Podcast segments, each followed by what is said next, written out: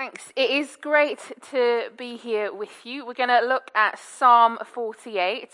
Um, I don't have the page number for you, but if Psalm 24 was 555, it'll be a bit on from that. Um, you should be able to find it by following the numbers.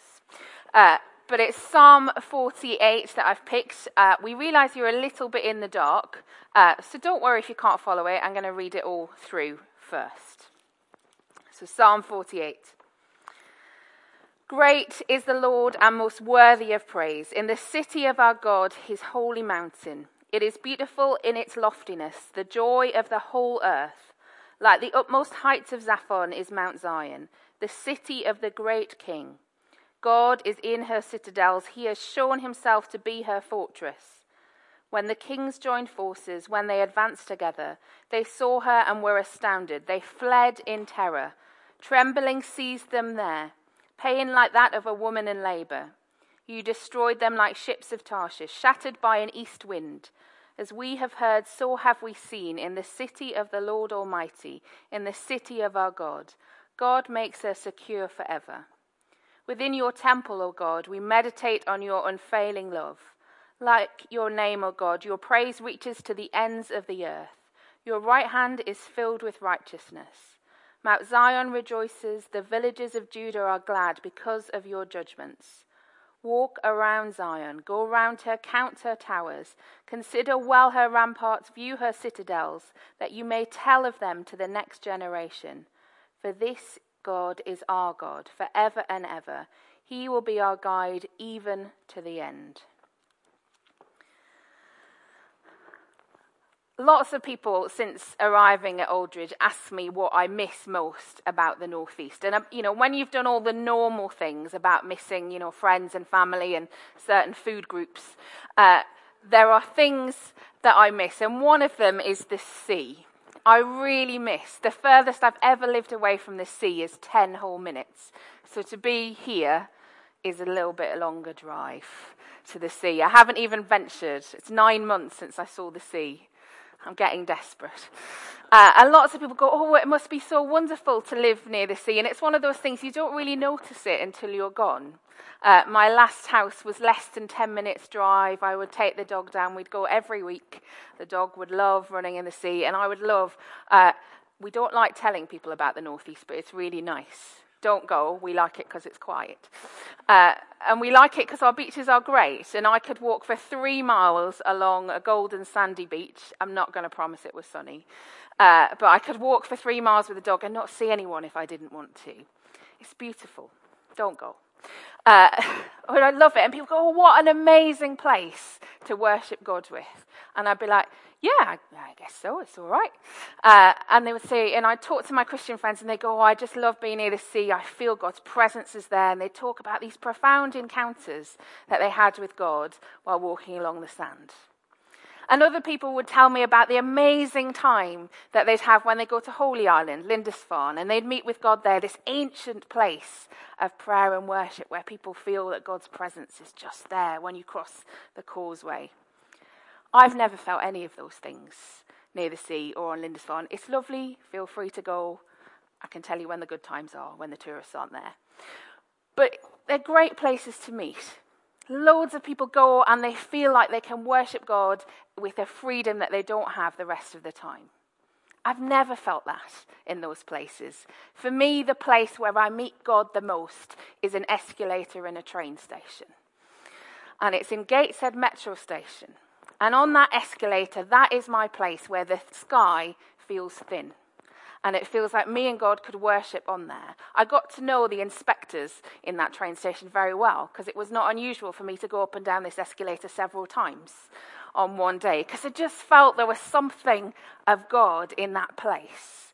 And so, those opening words of that psalm, Great is the Lord, most worthy of praise, I could sing any day on that escalator occasionally have been known to. I won't tell you when. But I miss that. I miss that place that I knew that whatever happened, I could meet with God. There was a freedom there that not everyone else got. I don't think I've met any other person who's had a profound encounter on an escalator. But for me, it was just a glorious place where me and Jesus could chat and meet and sing and pray and do all of those things. And other people have those places.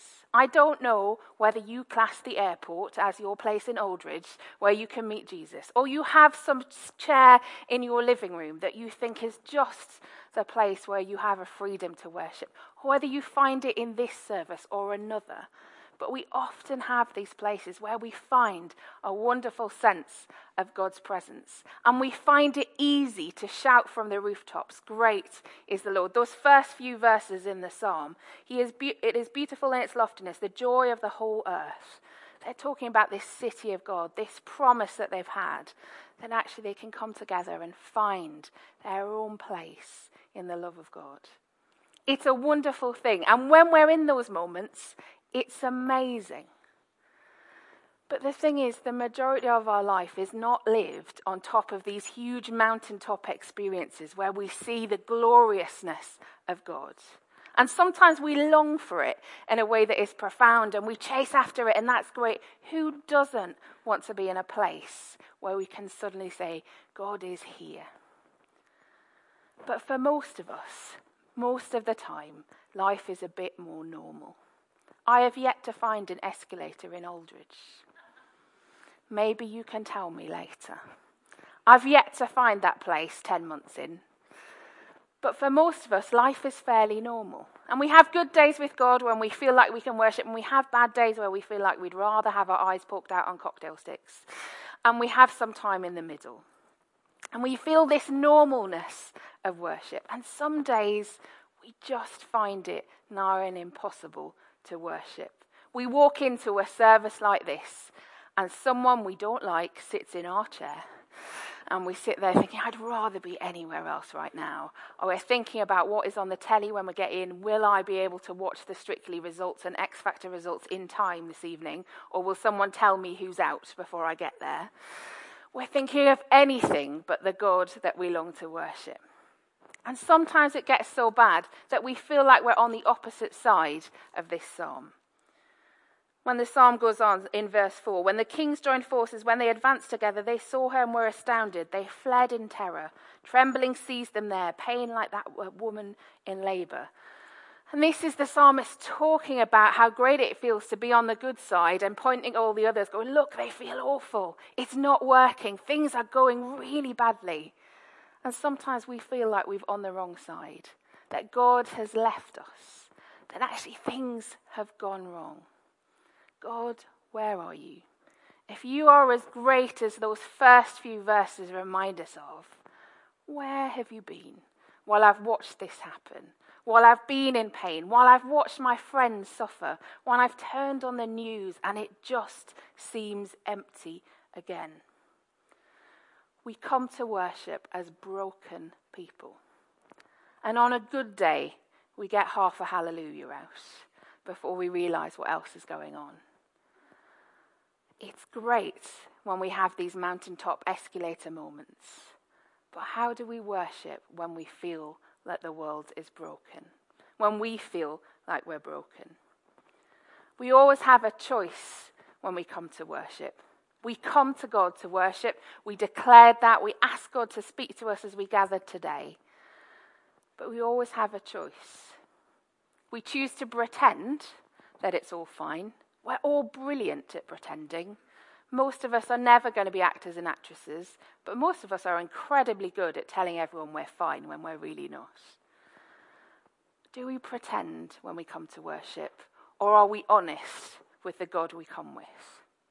One of the things that really grates me when we pray before services is when people t- uh, pray that they, uh, people come to worship and we leave all that's happened in the week behind.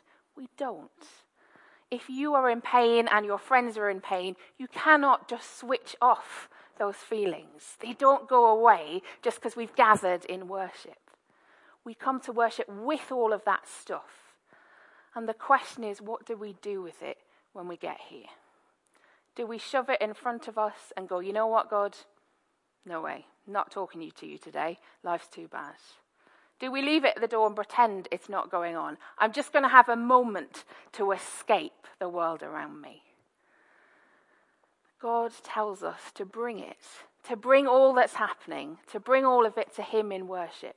Sometimes that means we can't say, Lord, you're great. Sometimes what we say in worship is, Lord, this is how it is. The psalm goes on.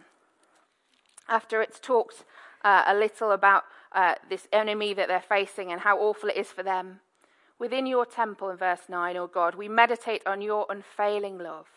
Like your name, O God, your praise reaches to the ends of the earth. Your right hand is filled with righteousness.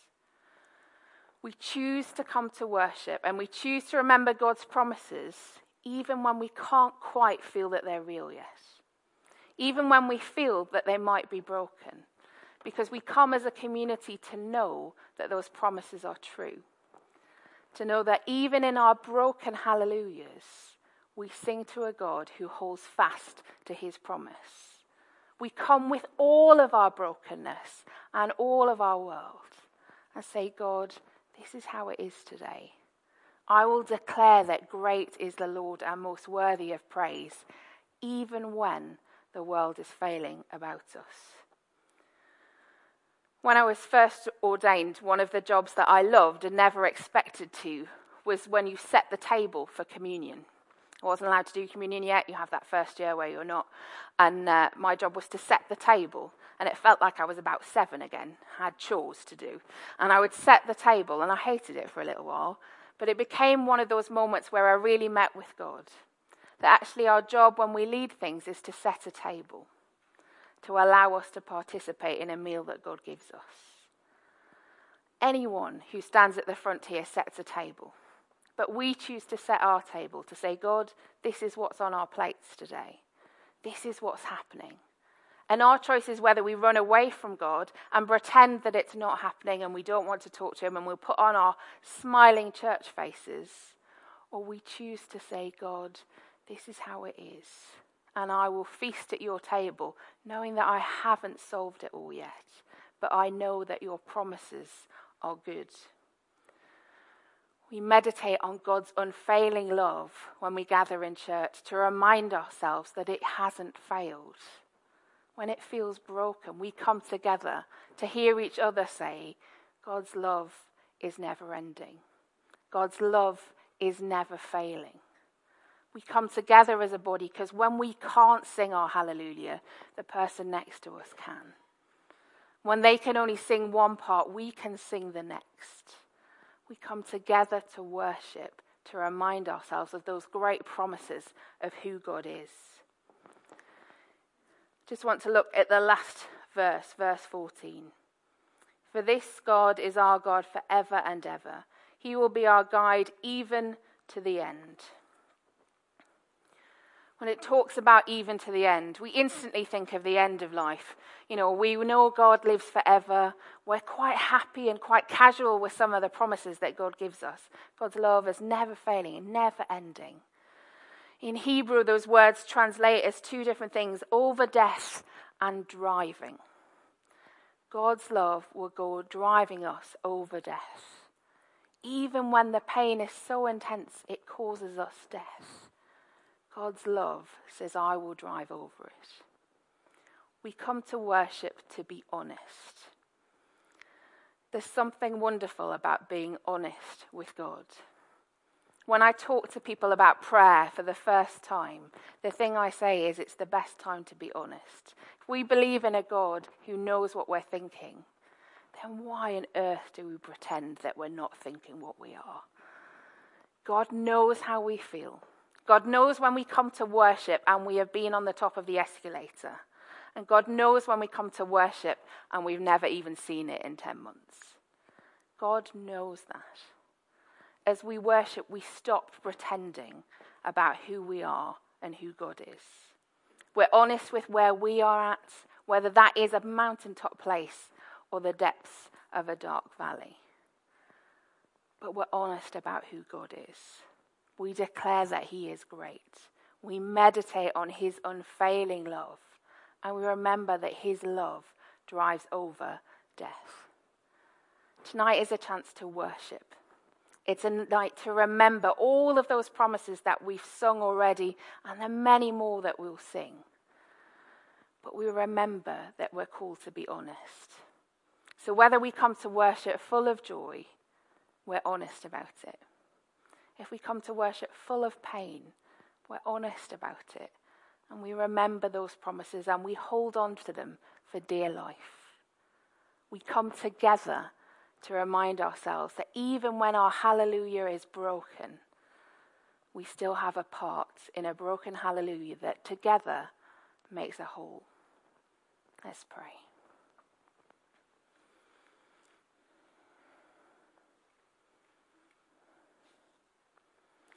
Father, we thank you for the many great promises you give us, for the many truths that we declare in our songs and in our words. We remember that you're a God who calls us to be honest, who knows our every thought and every deed. As we continue to worship, help us to be a people who are honest a people who bring to you our joy and our pain, who bring you our lives and don't leave them at the door to be ignored, but ask you, God, to speak to it, to bring healing when we're broken, to bring healing to those we love who are broken, to bring healing to our world, to share in the joy of knowing you, to tell of your love from generation to generation that we may know your love, who drives over death, that we might know the freedom that you bring us as we're honest in our worship. Help us to sing tonight our broken hallelujahs, to know the promise that great is our Lord.